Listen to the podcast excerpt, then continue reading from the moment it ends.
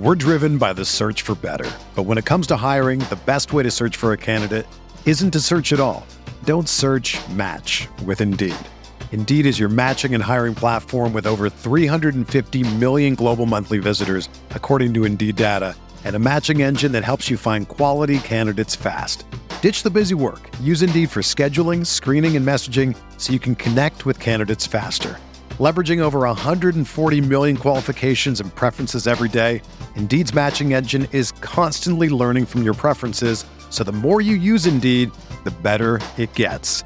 Join more than 3.5 million businesses worldwide that use Indeed to hire great talent fast. And listeners of this show will get a $75 sponsored job credit to get your jobs more visibility at Indeed.com slash BlueWire.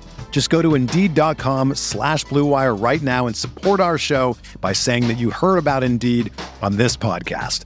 That's Indeed.com slash BlueWire. Terms and conditions apply. Need to hire? You need Indeed.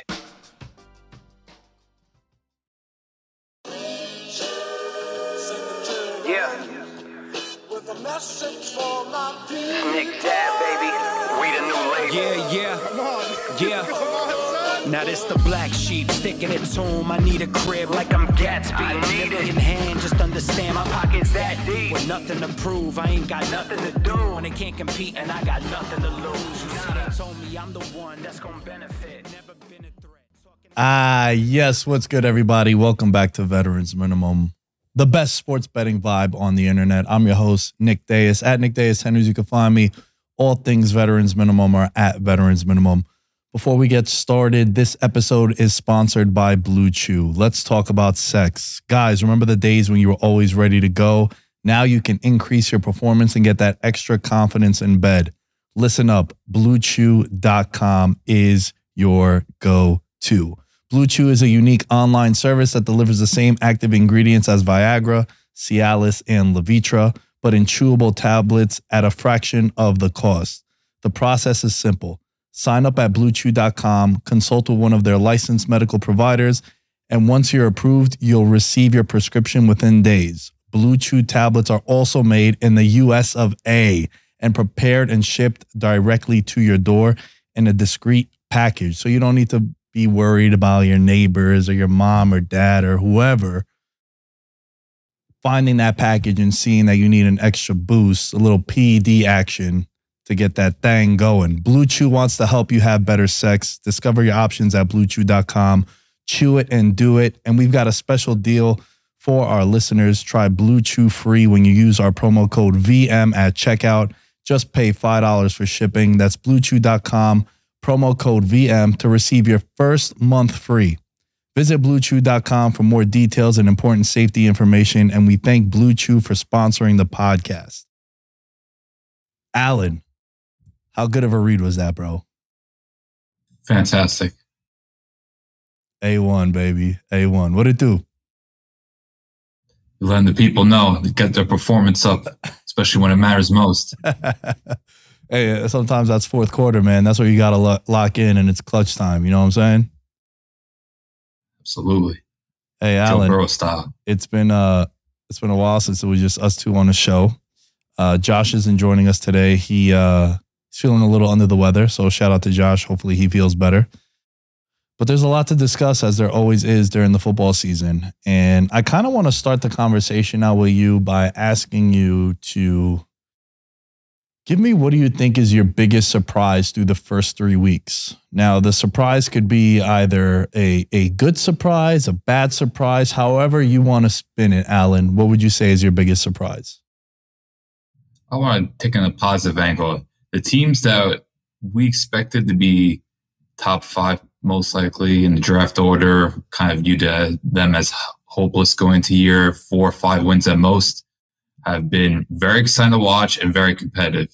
These three teams, the Indianapolis Colts, the Houston Texans, and I can't believe I'm saying this, the good old Arizona Cardinals. Like these three teams have been enjoyable to watch pretty much every week.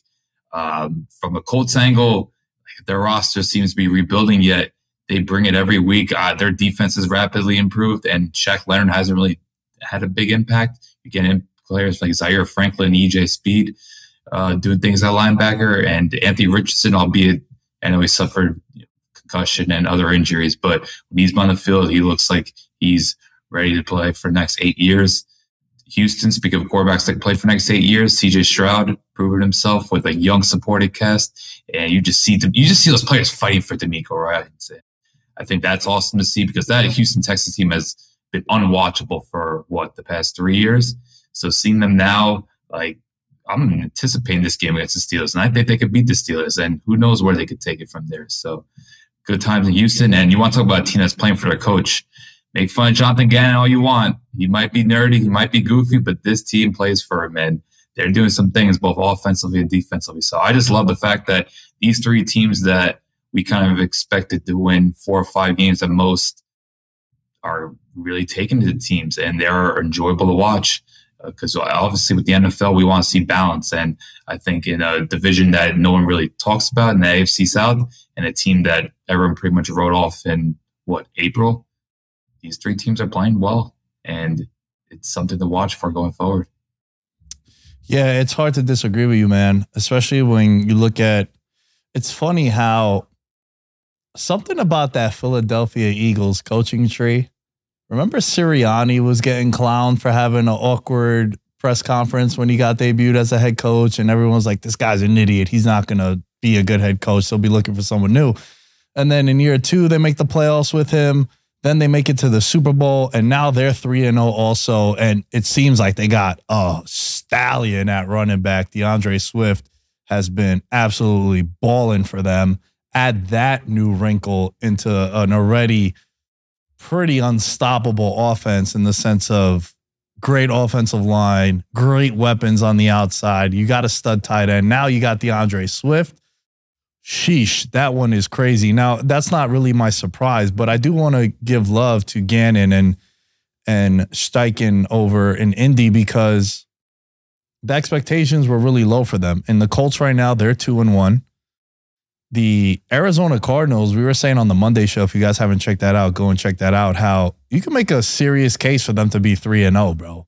Like they could really be 3 and 0. Kyler's healthy, they're 3 and 0. I'm sorry? Kyler's healthy, they're 3 and 0. Yeah.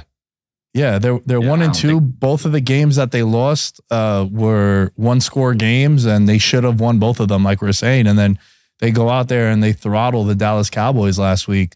And I think the biggest surprise for me, bro, is that Justin Fields in Chicago, uh, the the the hype around them, uh, Denver, maybe maybe a lot of the hype with Denver was because uh, of your boy over here, you know, with Sean Payton going in there, Carolina getting the, the number one pick, they get Bryce Young, they bench him. I think they bench him, bro, after what they did uh, putting Andy Dalton in there. I don't know how hurt he really is, but I just think that he's had that deer in the headlights kind of look. I've been messing with that all 22 look, Alan. I don't know if you've seen uh, any of those. I know you, you used to do the gifts with uh with the Falcons. So, dude, just Twitter is a bit difficult, so I do them just on uh on the SB Nation site. But yes, the NFL Plus very inconsistent, but it's our best resource. Yeah, and there's just a lot of things with Bryce Young that didn't didn't make me happy when I went back and I watched that. And I think the surprise for me is is that like these teams that kind of had a lot of preseason hype or hype might be the wrong word, but you know, there was there was a level of like expectation or potential. Potential it might be a better word. And then it's just like flopped, right? Like Justin Fields calls out his team last week, calls out the coaching staff. And then uh, the defensive coordinator kind of just resigns. Also, I don't like what's happening in Chicago.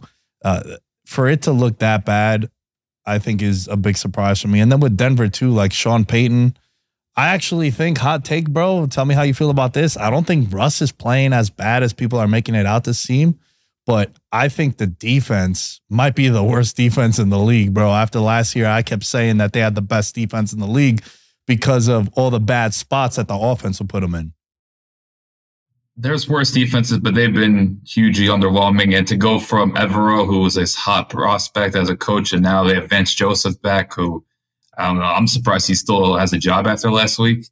Uh, I agree with you. Russ has not looked as bad. I like the fact that he's actually throwing deep now. I think him and Marvin Mims have a good report, which is uh, encouraging just because I think Denver needs that vertical threat. like someone that could take the top off of defense because I'm not sure if Jeudy could do that anymore, and Sutton's just too unreliable. So I think Denver's offenses look good, and it's not a surprise. Like Sean Payne's a guru, so uh, I could see your frustration there.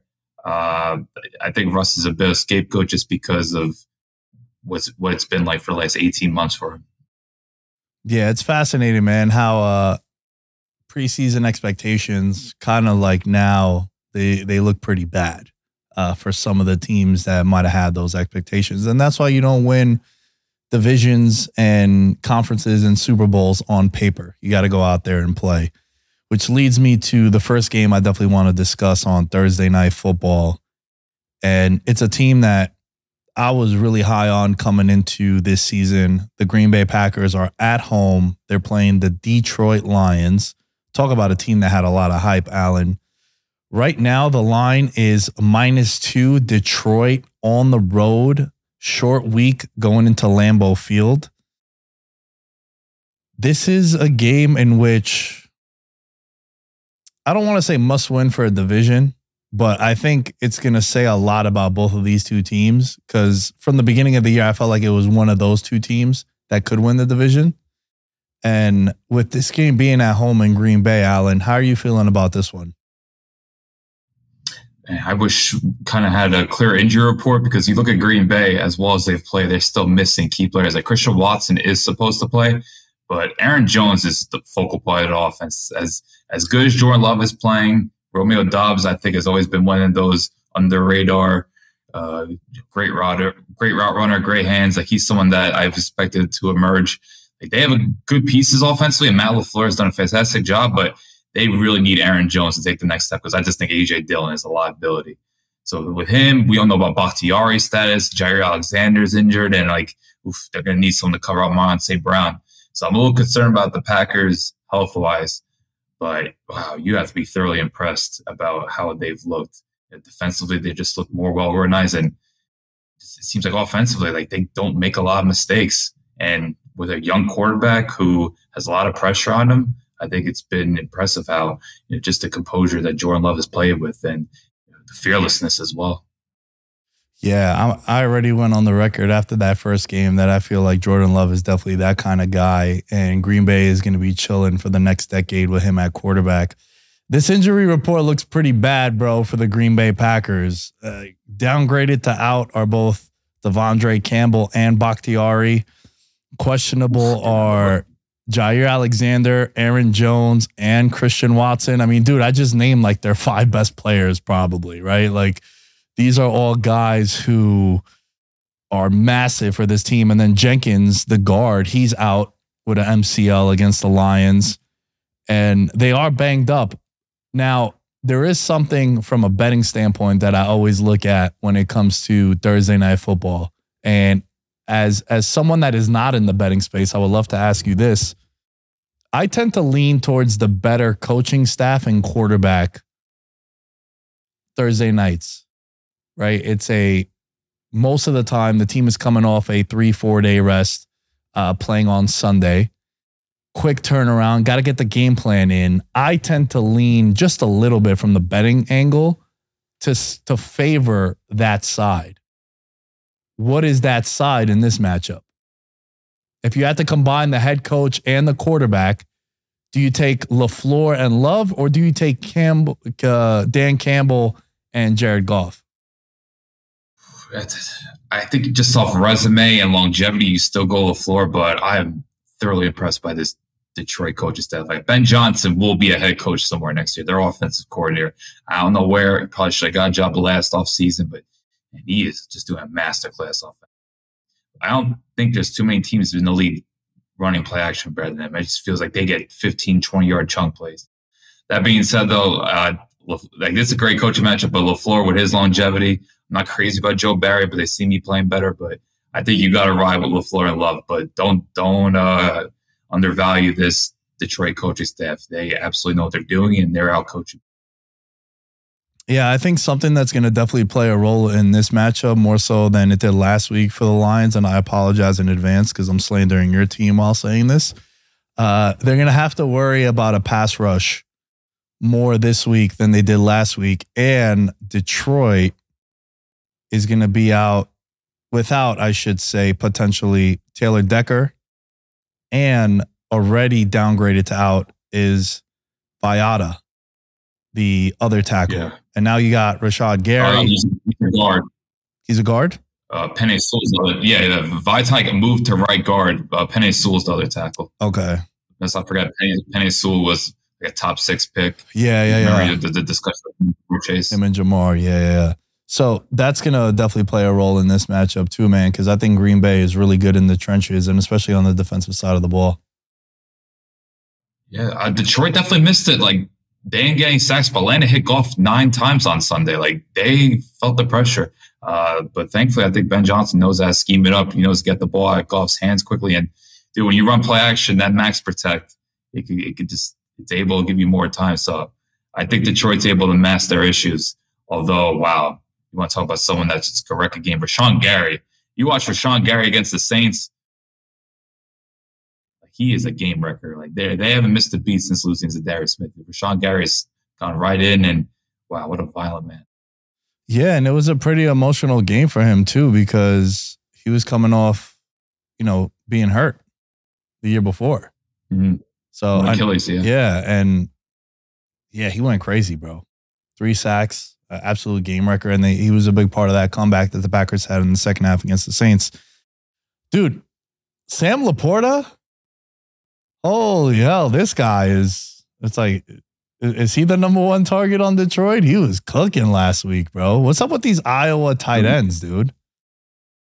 Oh man, George Kittle like started a movement, or maybe it was hot was Ho- Hockenson from Iowa. I think Hockenson was also from Iowa, bro.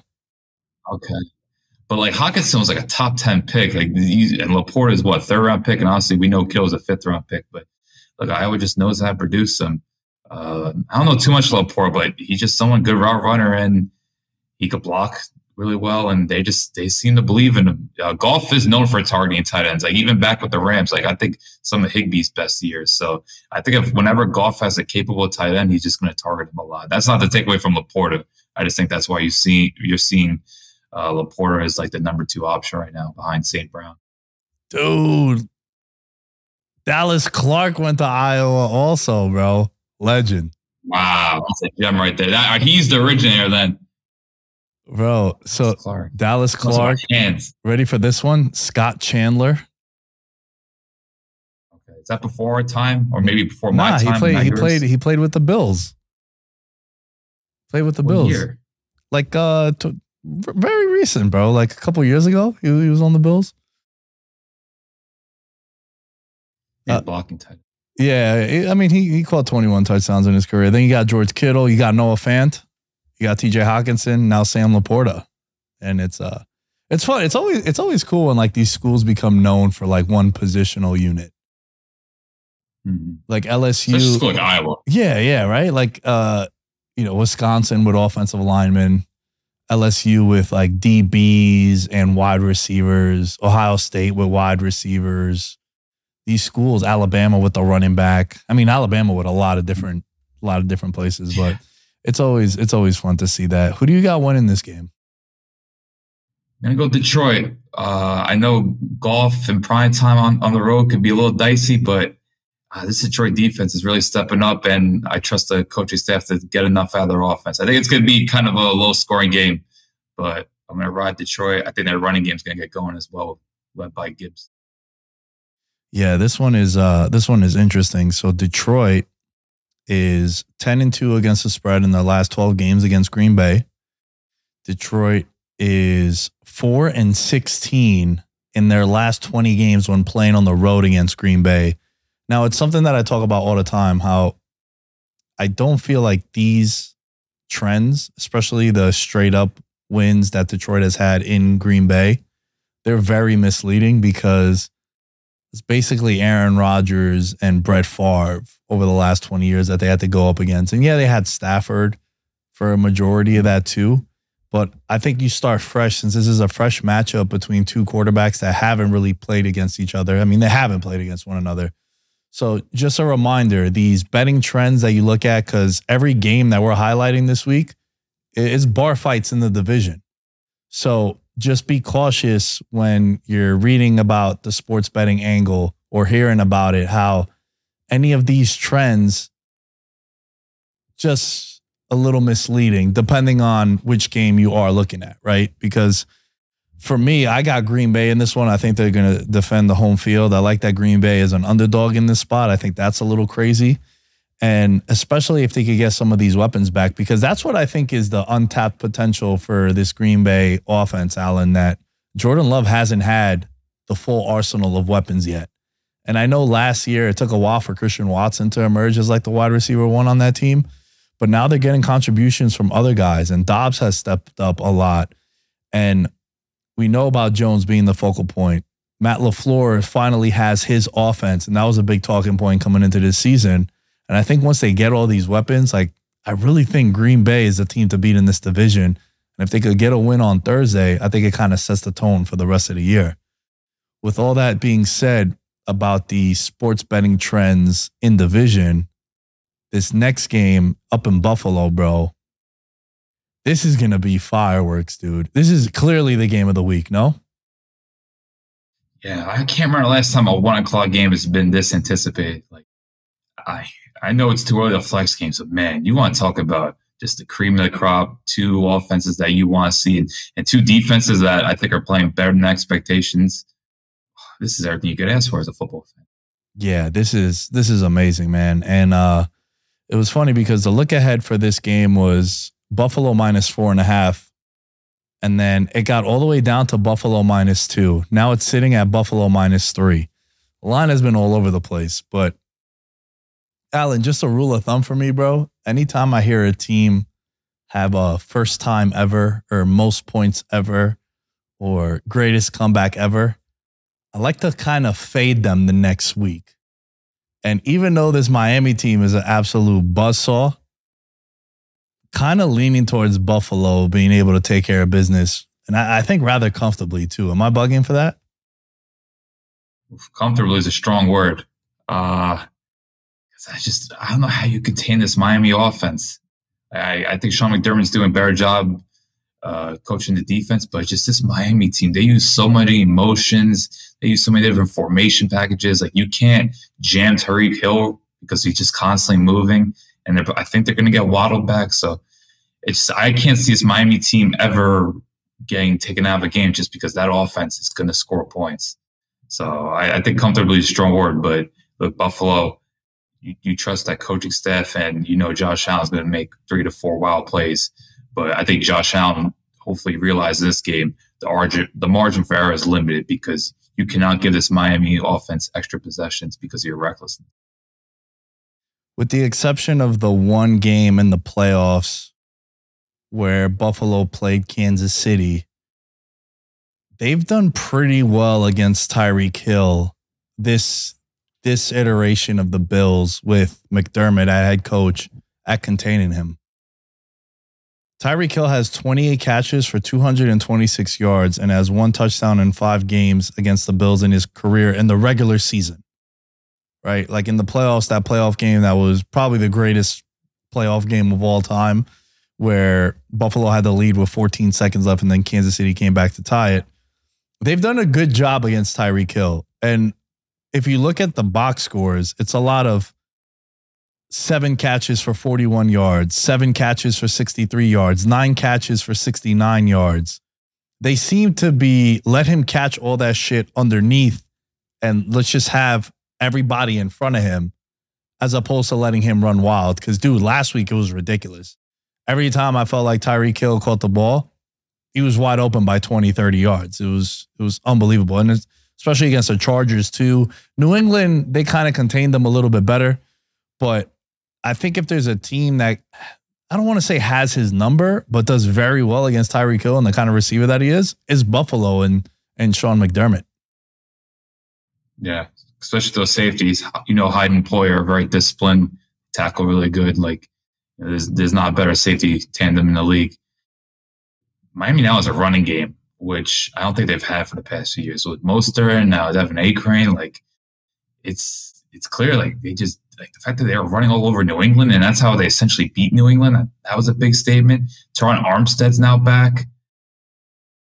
Miami just I feel like they're getting healthier, and it's just I don't know how you stop them other than pressuring Tua and hopefully you rattle them. That's pretty much it because just I don't know how you cover them because it just they're moving so many different angles. And know, Mike McDaniel, like we we there was a lot of hype about Mike McDaniel, like when he became head coach. Like, can this guy be one of the new young bright offensive minds? How is he going to change the sport? And he's doing it right now. Uh, so I think they really have their work cut out for him because even if Tyreek Hill is contained, my, I feel like Miami could still beat you in three or four different ways with their running game, with Waddle, and then even getting contributions from uh, Braxton Berrios or even uh, River Cracraft. You know what's what's interesting about this game is from a betting perspective, you have 65% of the tickets coming in on Miami at plus three, but you got close to 80% of the money coming in on Buffalo at minus three. So this is a classic pros versus Joes matchup where the public is just hammering Miami because they've been a covering machine, right? They've covered all their games rather comfortably also. They're 3 and 0 straight up, 3 and 0 against the spread. They're a moneymaker right now. And it just feels weird to also 3 and 0 in the AFC, which is very important in the event that tiebreakers come down. It's very weird to see a team like Miami be so difficult to cover, even with them not being fully healthy, right? Like they didn't have Waddle last week and they still were able to do everything that they wanted to do. And that one play that they run, bro, they ran it like 12 times against Denver and they ran it, they, they run it a lot. It's they do that jet sweep and then Tua hikes it before the guy kind of clears the offensive line and the one guy just sprints out to the sideline, and then the other guy just a, does like a button hook. It's usually Tyreek Killer Waddle. And it just seems like it's 12 yards every single time. And I think that a team like Buffalo, especially how they've played Tyreek in the past and with McDermott, I think they'll be able to negate that. And if they do, I want to see how Tua responds to that. Look, Tua also, you got to give love to the offensive line and you got to show him some love too. He's been sacked one time, bro.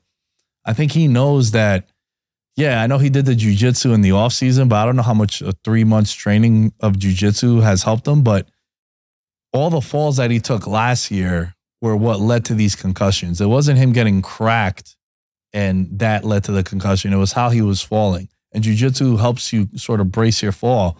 And Tua's getting rid of the ball early too. And they're doing a lot of fun shit. Like that one touchdown that they scored where he kind of looked left and did like a no look pass the other way Like they're getting the shovel. The shovel pass, yeah, but like the way they did it had like some Magic Johnson flair to it. It, it looked a lot cooler than how other teams do it. They're very innovative, and I think coming off a monster win like that, everything inside me says, "Yo, Buffalo's going to be able to answer the bell," and I think they're going to be able to con- control Tyreek Hill. And I think it's going to come down to one of those classic, like last team with the ball kind of wins scenario and the Bills being at home, it's in division. A lot of smoke being blown up Miami's ass this week. That's another thing I'm trying I'm trying to monitor. Like, what's the big talking point every week? And then it seems, especially this year so far, I know it's only three weeks, uh, an egg gets laid, right? Like at, two weeks ago, after Lamar's performance in week two, it was Lamar's back, and then they lay an egg against the Colts. Now it's Miami in this offense in division, you play to win your division, you match up well against the teams in your division. I really like Buffalo in this spot.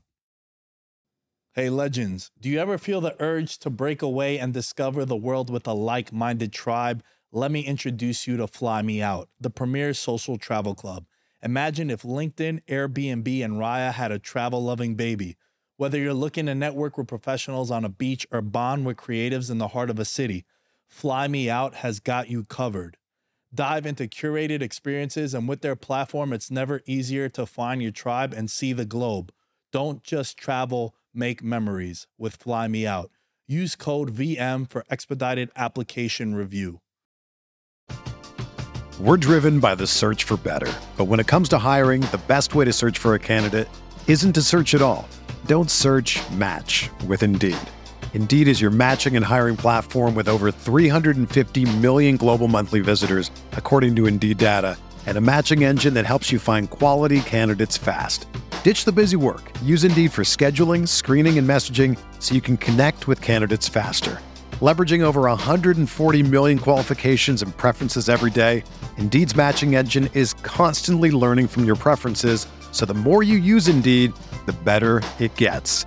Join more than 3.5 million businesses worldwide that use Indeed to hire great talent fast. And listeners of this show will get a $75 sponsored job credit to get your jobs more visibility at Indeed.com slash BlueWire. Just go to Indeed.com slash BlueWire right now and support our show by saying that you heard about Indeed on this podcast. That's Indeed.com slash BlueWire.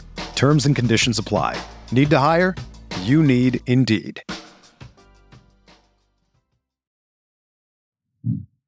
So you're, you're confident defense. You think uh, they could probably exploit Eli Apple. I'd be very concerned if Eli Apple has to cover Diggs or Gabe Davis.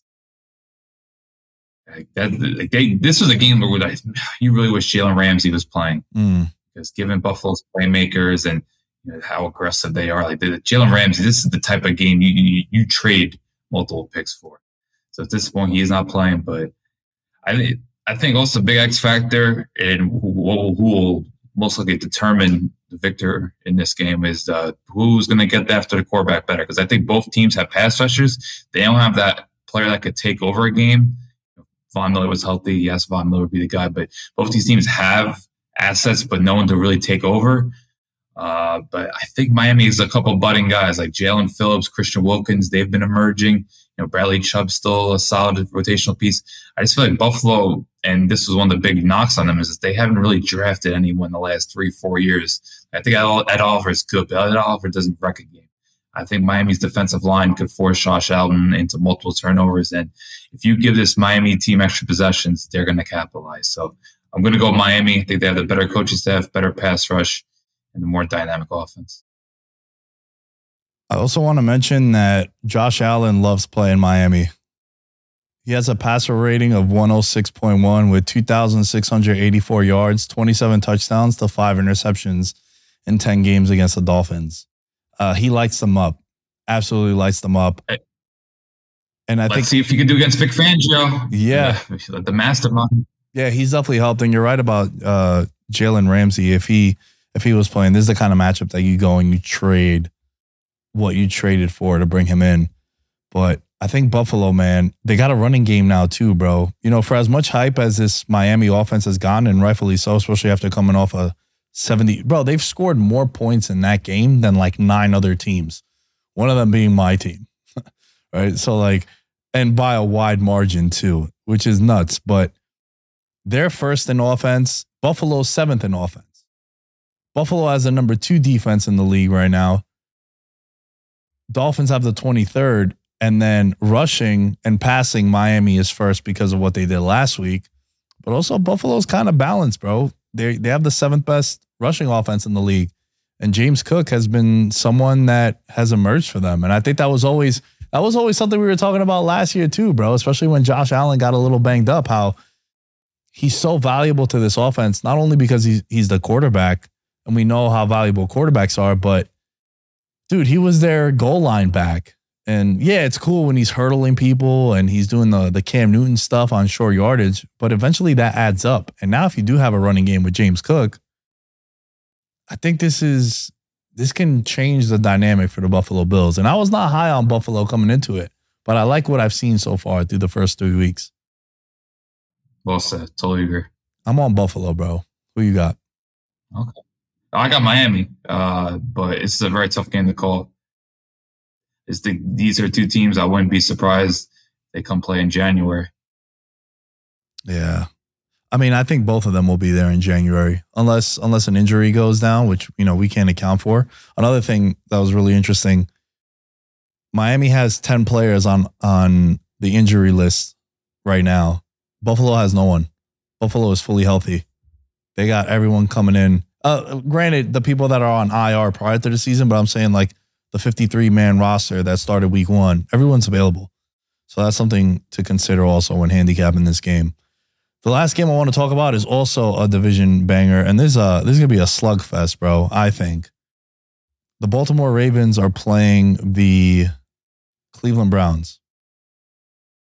When you're looking at the betting standpoint on this one, it's a, another classic uh, pros versus Joes where a lot of people are backing the Baltimore Ravens plus three because they're 19, 6 and 1 in their last 26 games as an underdog. Lamar is an underdog machine covering the spread close to 80% of the time as an underdog. And then you have Cleveland, who, dude, where would you put their defense if you had to rank them? Definitely top five, borderline top three. The only reason I'm a little cautious right now is they've had a favorable start. Know, when you play teams like Tennessee and Pittsburgh, you know, it's beneficial. Obviously, what they did against Cincinnati was super impressive. You know, with the weather's the weather, but I, I this is the type of game where we're really going to see what this Browns defense. is. They're absolutely loaded up front, but I want to see if their secondary can hold up against a group of playmakers. Yeah, I wish I wish Buffalo, not Buffalo, sorry, Baltimore was fully healthy because uh, they got a lot of guys that are questionable. And boy, does this injury report look bad. And dude, like, what's good with Buffalo? Uh, why do I keep saying Buffalo? What's good with Baltimore, bro? Why is it the last like three, four years? They're just every year they're snake bit by injury. Right? How many times yeah. can you have the season from hell where usually throughout the course of NFL history, teams don't really have shit injury luck and then shit injury luck and then shit injury luck again. Questionable is Odell, Ronnie Stanley, out indefinitely is Marcus Williams, the safety, Marlon Humphreys. Like these are guys. What Linderbaum, the center? He's a very key piece. Yeah, the center. He's questionable also, especially yeah. against this front yeah. that Cleveland got. What's good with that, bro? What's happening?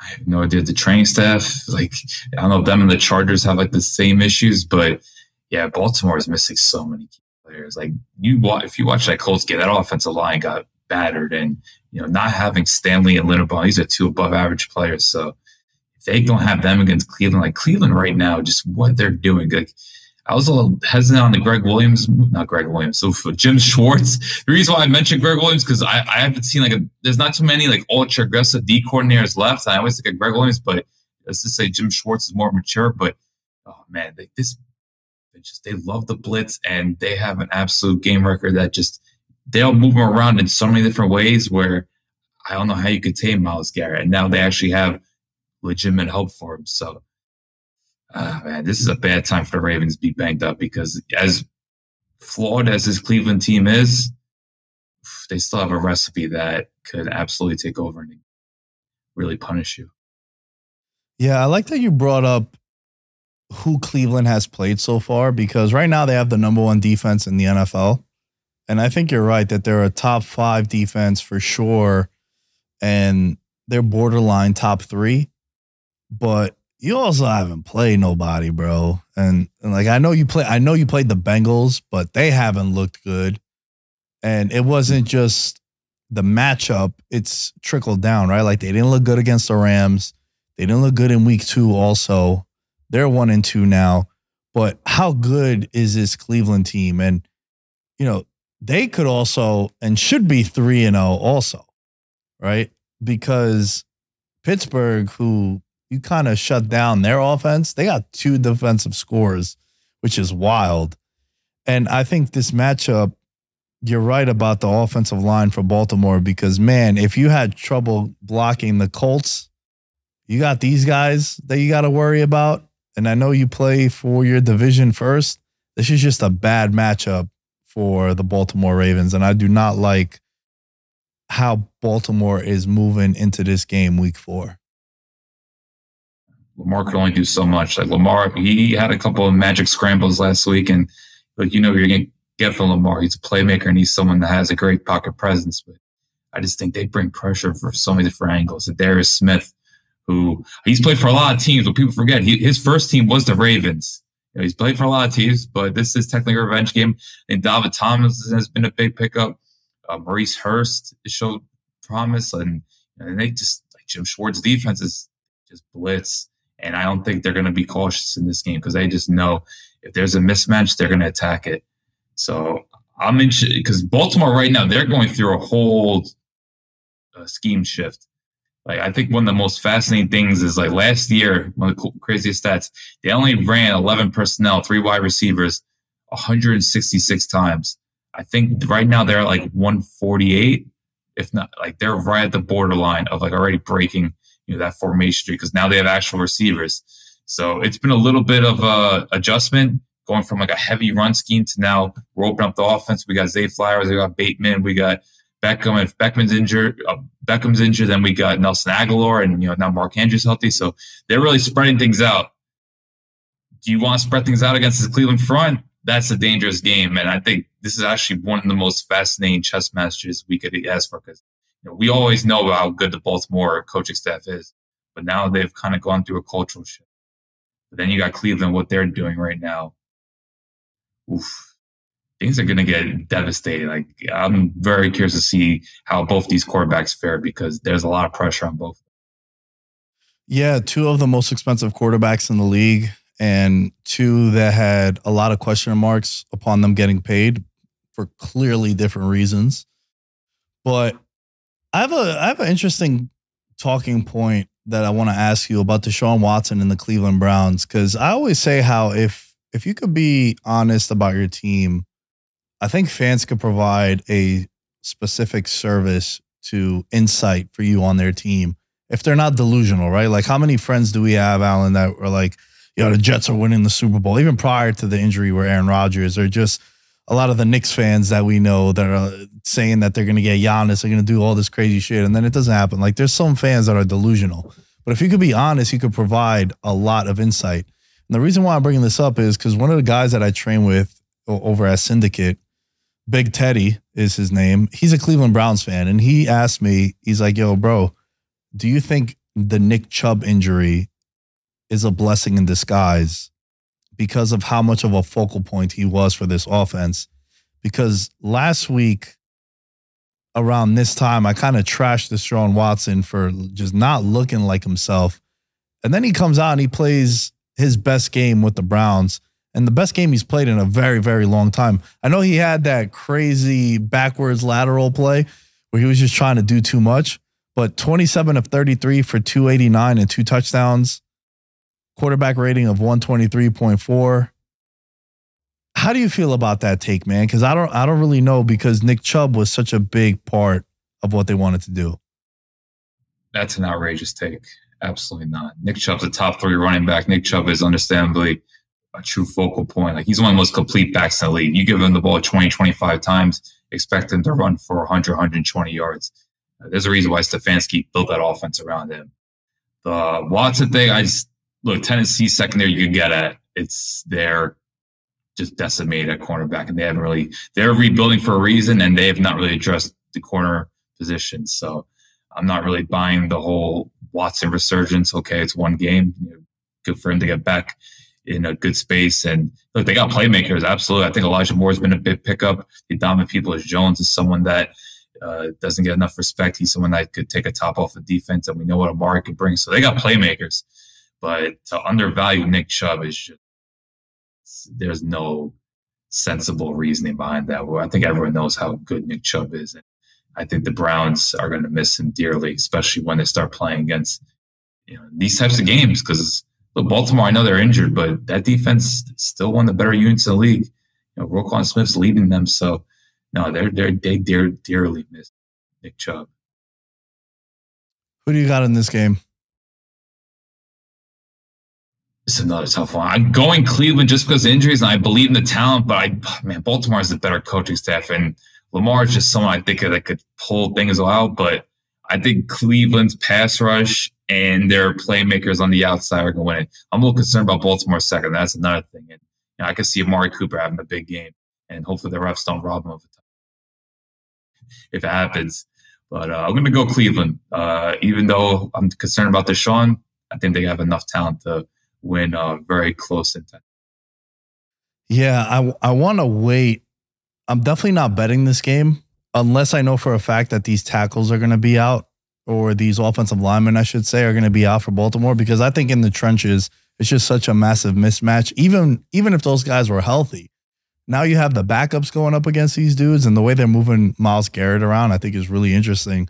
And he's just one of those guys, man. I said that there's five guys right now in the NFL that I think are first ballot Hall of Famers, and every every window of NFL games that you're watching, bro, you watch either Bosa, Chris Jones, Parsons, TJ Watt, or Garrett, and you're like, yo, that's the best defender in the league. And then, you know, four o'clock comes around, you're like, nah, it's him. And then the 4:30 game starts, you're like, no, no, it's this guy. And then Sunday night football, one of them is playing. So it's fascinating how good these defensive ends are, these pass rushers are. And he's no different, man. And the way they're using him is really interesting. Like he had that one visual of him doing like the crossover on uh, the Bengals center. Mhm. And they're just moving him around inside, outside. He's standing, hand in the ground too. And he's a game wrecker, bro. I'm gonna lean towards Cleveland. I'm definitely gonna wait. If you do want to bet this game, I would wait until uh pregame. You know, like uh what time would that be? They'll be around 8:30 Pacific time, 11:30 Eastern time to see what the final injury report is gonna be. Who's active, who's inactive, and then that's gonna sway my decision a lot in in betting on this one. But I do like Cleveland to get the job done in this spot here in division. And then I think they would move to two and one in division with this win. So again, this is a team that if they get this win, bro, can honestly you can honestly say that they should have been four and zero. But I know shoulda, woulda, coulda. You're not a fan of that. I think Pittsburgh deserved the win. Like I don't, I don't think that was fluky. I think the Browns' offense was horrific, and uh, Pittsburgh just made more plays. I don't think they should have won. I think Watson was horrific, and he turned the ball over in the worst way. Well, we'll see. I'm excited for this week. I think we have a lot of games that have uh, some compelling storylines, even if we didn't touch on them. Like, I'm fascinated to see what happens with New England and Dallas, especially Dallas coming off that ugly loss. Uh, you have a someone's probably getting fired matchup in in Chicago between Denver and and the Bears. God, talk about a shit game. That is one that uh, you know, come Monday, people might lose their jobs. Um, and then you got you got Chiefs on uh, Sunday Night Football going up against the Jets. This whole Taylor Swift dynamic. Uh, apparently, she lives in New York, so she'll probably be at that game also. So it, it's cool, man. I'm excited for this slate for sure. Hey man, we got a London game and, and a pretty cool London game too. I know both teams are coming off losses, but they got fun offenses. Yeah, your boys. I'm not waking up for that, bro. That's six thirty my time. I'm not. I'm just. I'm talking to the people right now. I understand the West Coast, but yeah, I'm talking to the East Coast, mid, you know, Central. Talking to. Hey, if we have English listeners, Mhm. look, I know Premier League's big, but Bijan Robinson, future Hall of Famer, enjoy. Whoa, future Hall of Famer. Future Hall of Famer, Bijan Robinson. Let's go. What about general Soon to be best generational? What about generational talent, Kyle Pitts? How do you feel about him? What's what's actually before we wrap up, yo? What's uh what's the word around the block about Kyle Pitts amongst the the Falcoholics? I'm not sure if he's healthy because there was a play, uh, the second drive where he actually got open downfield on a deep post, and then he just was like limping in in the process of like trying to accelerate. Like it should have been a 50 yard catch, but he slowed up, and people are roasting Ridder about it, like, oh, Ridder overthrew. But no, if Pitts actually was running, he would have caught that pass.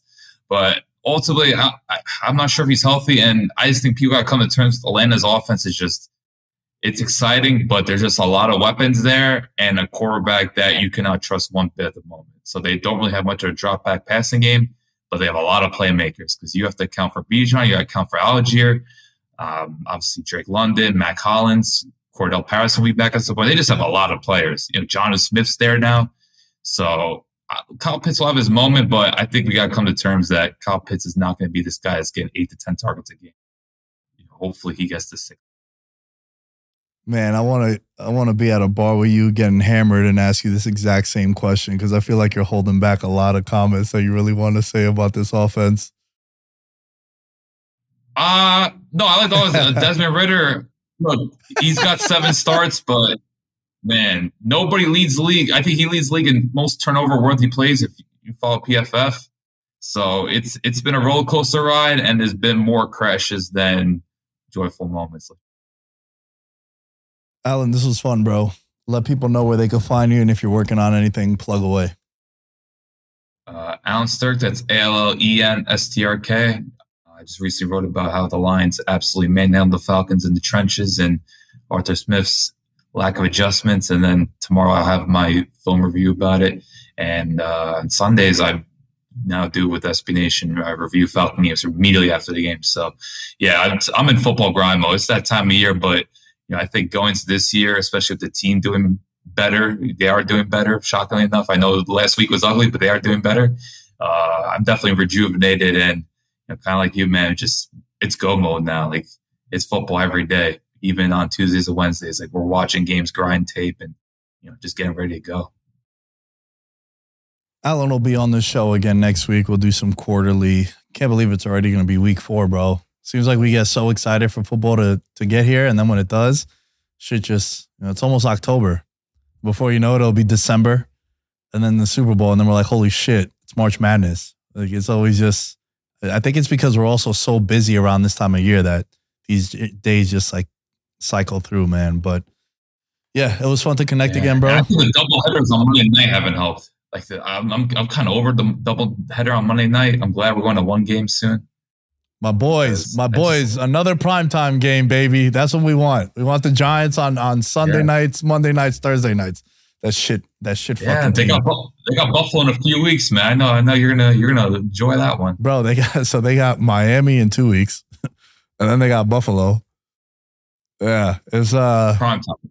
I don't know if it's prime time, but I I know they're going to Miami. I Well, wanted to Buffalo's prime time. Buffalo is prime time. Lovely. Yes, Sunday Oh. night. Brian da- Brian Daboll revenge game. That's what we're coining that one. All right, man. It was fun talking to you, bro. I'm gonna do this Patreon uh, roll call, and uh, we'll chat soon, man. Thanks again for your time. That was, that was good, man. Great talking to you. Have a good night. All right, everybody. Before we continue this show, I got some sports betting stuff I want to address and talk about, and then uh, talk about this Damian Lillard trade, which went down today, and it was super crazy. But uh, big shout out to the members of the Patreon. We are currently at 82 members. Uh, the bomber jacket last month, it's on the way to David Kawash. I sent it out yesterday. Sorry for the delay. And also in the month of October, we're giving away two VM custom football helmets.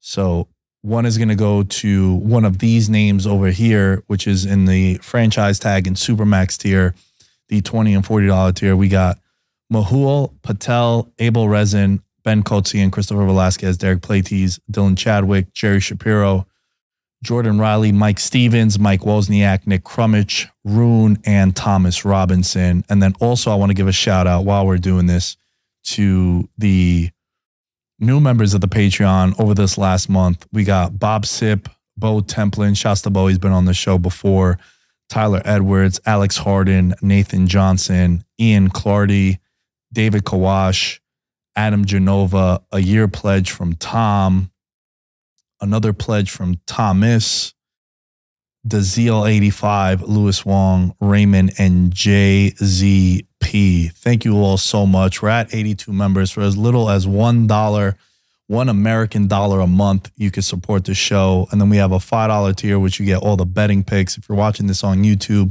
you can see it right now. Shouts to my guy Isaiah in the booth as he has this up. There's access to the Discord. You get all the betting picks. Like I've said before, it is the best sports betting value, sports betting package. You can get $5 a month. It's like 16 cents a day.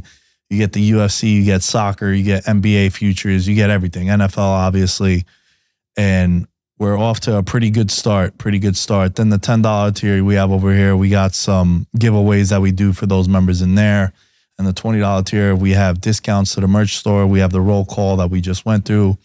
And then the $40 tier, you're basically just like a crazy bastard if you're in the $40 tier. And we we appreciate crazy bastards, man. Listen, we all have our flaws, but if you're a crazy bastard in the $40 tier, we definitely, definitely appreciate you and we love you. So it's patreon.com slash veterans minimum to support the show. So before we wrap up, a couple of betting things to look at as we move into week four.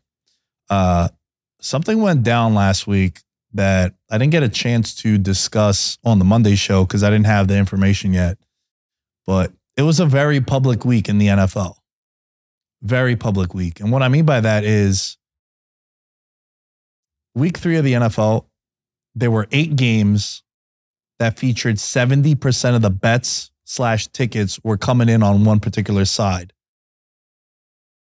They went seven and one. The public went seven and one in those spots. And I got those spots right here. 86% of the bets were coming in on the Seahawks minus four and a half. That hit. 82% of the bets were coming in on the Dolphins minus six. That hit. 82% was coming in on Dallas minus 13. That didn't hit. That was the only public favorite that got hammered that didn't cover.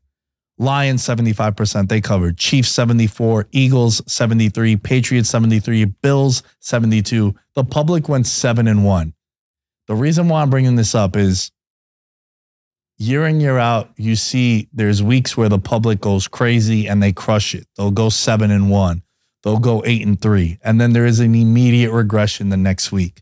And right now, the early public week four NFL sides where 70% of the bets are coming in on Kansas City, Minnesota, Cincinnati, Seattle, Detroit on Thursday night, a game that we were breaking down, the Chargers, which is going to be a home game for the Raiders. Because if you thought the amount of Steeler fans that were at Allegiant Stadium on Sunday was bad, wait until you see how many Raider fans are going to be at SoFi for this Chargers game. You got the Eagles. You got Denver getting 72% of the bets. And then you have Miami getting 70. So just pursue with caution, man. Anytime you have the public win one week, we always say to fade the public, but the public is right sometimes also. But when they're right, like they were last week, seven and one, I would just be very cautious this week. There are a couple of games that are getting 70% of the bets that I do like. Philly, double revenge right? It's your division rival. It's also the team that ruined your winning streak last year when they beat you on Monday Night Football with Taylor Heinicke, and they also beat you at home. So double revenge there. And then I also think that, I mean, I'm definitely not taking the New York Jets, right? Like, I know it's nine and a half at home. I would just be careful. So I wanted to make note of that, that anytime you have the public win the week before, just pursue with caution as you move forward with these games where they're seeing 70% of the bets. I want to close out the show talking about Damian Lillard. Damian Lillard got traded today uh, to the Milwaukee Bucks. The Bucks immediately went to the favorites to win the NBA title this year. They're a four to one favorite. Uh, they're up there with the Suns. They're up there with Boston. They're up there, obviously, with Denver. Those are your four top favorites to win the NBA Finals this year. And Damian Lillard is the first player to change teams after scoring more than 32 points per game the year before. This has never happened before. So this is a pretty iconic trade that went down. And I think the trickle down effect from for this move is a few things. Damian Lillard gave the Portland Trailblazers 11 years. That's as loyal as it gets, bro. Nowadays guys are leaving teams after three four years. It was the same argument i used to make about lebron james. People hated on lebron for leaving cleveland and i think obviously it was the way he handled it with the whole decision thing but he gave you seven years. Dwight howard gave you a bunch of years in orlando. When these guys give you a decade plus eventually they want to move on they want to try something new and that's what happens i don't think you could fault him for that i don't think you could say that he wasn't loyal to the franchise because he did everything he could to help them win and they had some moments where they went to a couple of Western Conference finals. They had some big moments in the playoffs. The iconic wave that he did to to the Clippers where he hit that shot on Paul George and you know how he knocked out the Houston Rockets early on in his career where he was coming off that screen against Harden and the Rockets. And now he goes to Milwaukee. Dude, you could have trade you could have bet yesterday. Yesterday. I'm gonna have to have some conversations with some people, especially if you're following on social media you could have gotten Dame going to the Bucks 30 to 1 yesterday. Come on, man. 30 to 1 yesterday. This really came out of nowhere if you look at it from that perspective. It was rumored for him to go to Toronto. It was rumored for him to go to Miami, which a lot of people kind of felt like this is such a Pat Riley move. It was kind of a missing piece for him and this Miami team. And now he goes to Milwaukee. And I think that also means that the the dream of Giannis, uh, selfishly as a Knicks fan, there are a lot of rumors. Again, once again, as a Knicks fan, just falling for the trap every year. But I think it ends with him staying in Milwaukee. I, I think this move sort of solidifies that there is a, con- a contract extension coming up for Giannis that he could sign, which is like the super duper max.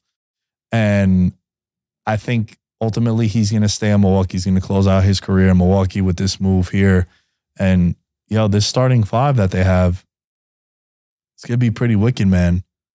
You know, having Middleton, having Giannis, having Dame, just those three guys alone, and uh Connaughton, Pat uh, Connaughton coming off the bench too as like a six man. Like I always talk about the five guys that you could put out there. The in game five, down five, five minutes left. What's the five that you have out there? And Milwaukee's going to have one of the best ones in the league. And it was just something that we definitely needed to talk about today because Dame is one of my favorite players in the league. He's the reason why I have NBA League Pass when I was living back in the East Coast.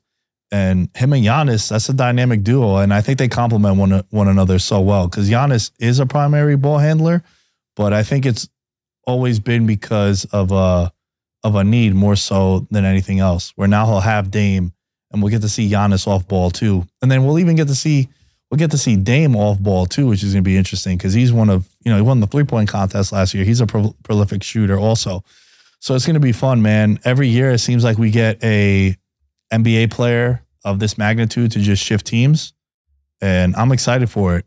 Uh, I want to see Giannis get another ring. I think it'd be dope to see Dame win win a, a championship also, and yeah, it's going to be fun, man. It's it's always interesting with the NBA. They seem to make these moves when no one's kind of talking about the league. And all of a sudden it's like, yeah, Dame gets traded on a Wednesday during the football season. So it's going to be fun. It's going to be fun. But we'll wrap up the show. Uh, thank you all for listening. If you're listening to this on Apple, if you're listening to this on iTunes, Spotify, wherever it is, if you could leave a rating, a review, it goes a long way into helping us climb up the algorithm on uh, all these podcast platforms. Subscribe to the YouTube channel moving forward. Uh, we didn't stream this show live because we had to change times. the The show is going to be going live on YouTube, four thirty to six thirty Pacific on Mondays and Wednesdays. So that'll be seven thirty to nine thirty Eastern time. And like I've said, those are the only two coasts that we really care about. So if you're in a different area of the country, or if you're international, you got to figure that one out for yourselves you know, I do love you guys, but sometimes you got to go and do some Googling. And the show is going to be on YouTube. Uh, follow us on Twitter, Instagram, Facebook, uh, TikTok, everywhere. We're, we're everywhere. It's at Veterans Minimum. As far as I go, it's at Nick Dais 10 as you can find me on all social media outlets. And we'll catch you guys next week. I'm medalist, bronze like your medal is. So many deer in headlights, but it's bedtime. Hear that supper bell, main course be the venison. Dab. Most dangerous game. Either kill or be killed.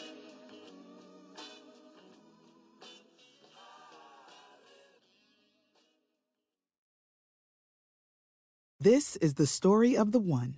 As head of maintenance at a concert hall, he knows the show must always go on. That's why he works behind the scenes, ensuring every light is working, the HVAC is humming, and his facility shines. With Grainger's supplies and solutions for every challenge he faces, plus 24 7 customer support, his venue never misses a beat.